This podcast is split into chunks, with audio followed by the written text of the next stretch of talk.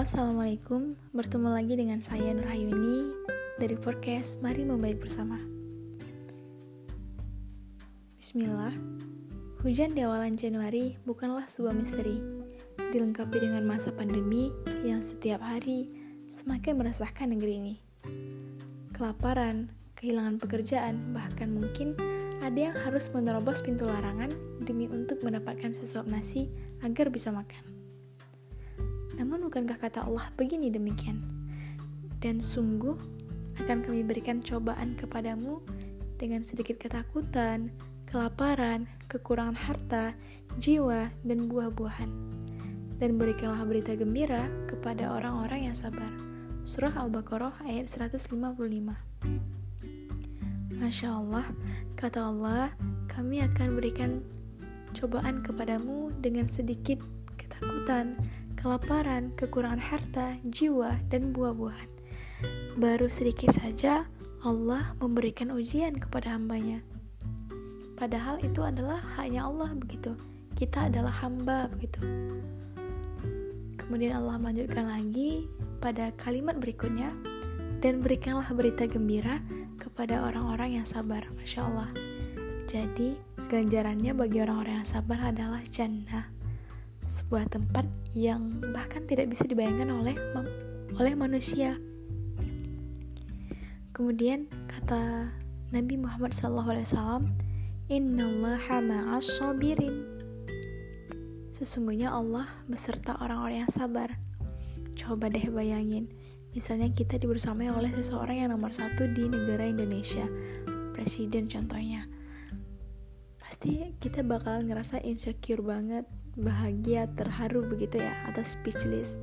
Apalagi ketika kita dibersamai oleh oleh pemiliknya langit dan bumi, pemiliknya alam semesta, pemiliknya diri kita gitu, yang menciptakan kita, masya Allah.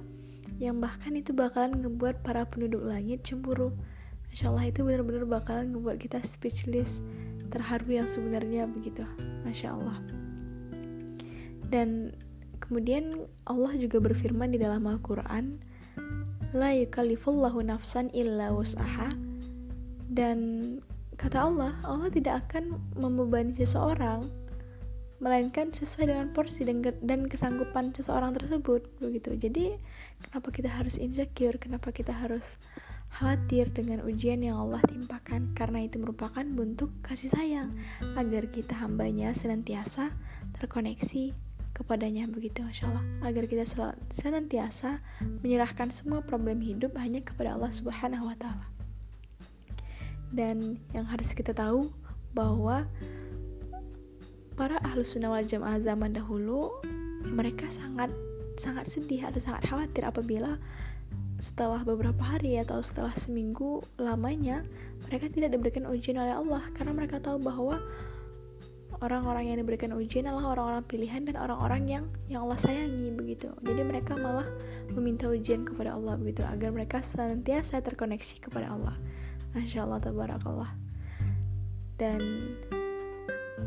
ada banyak ada banyak cahaya hikmah yang bisa kita petik darinya.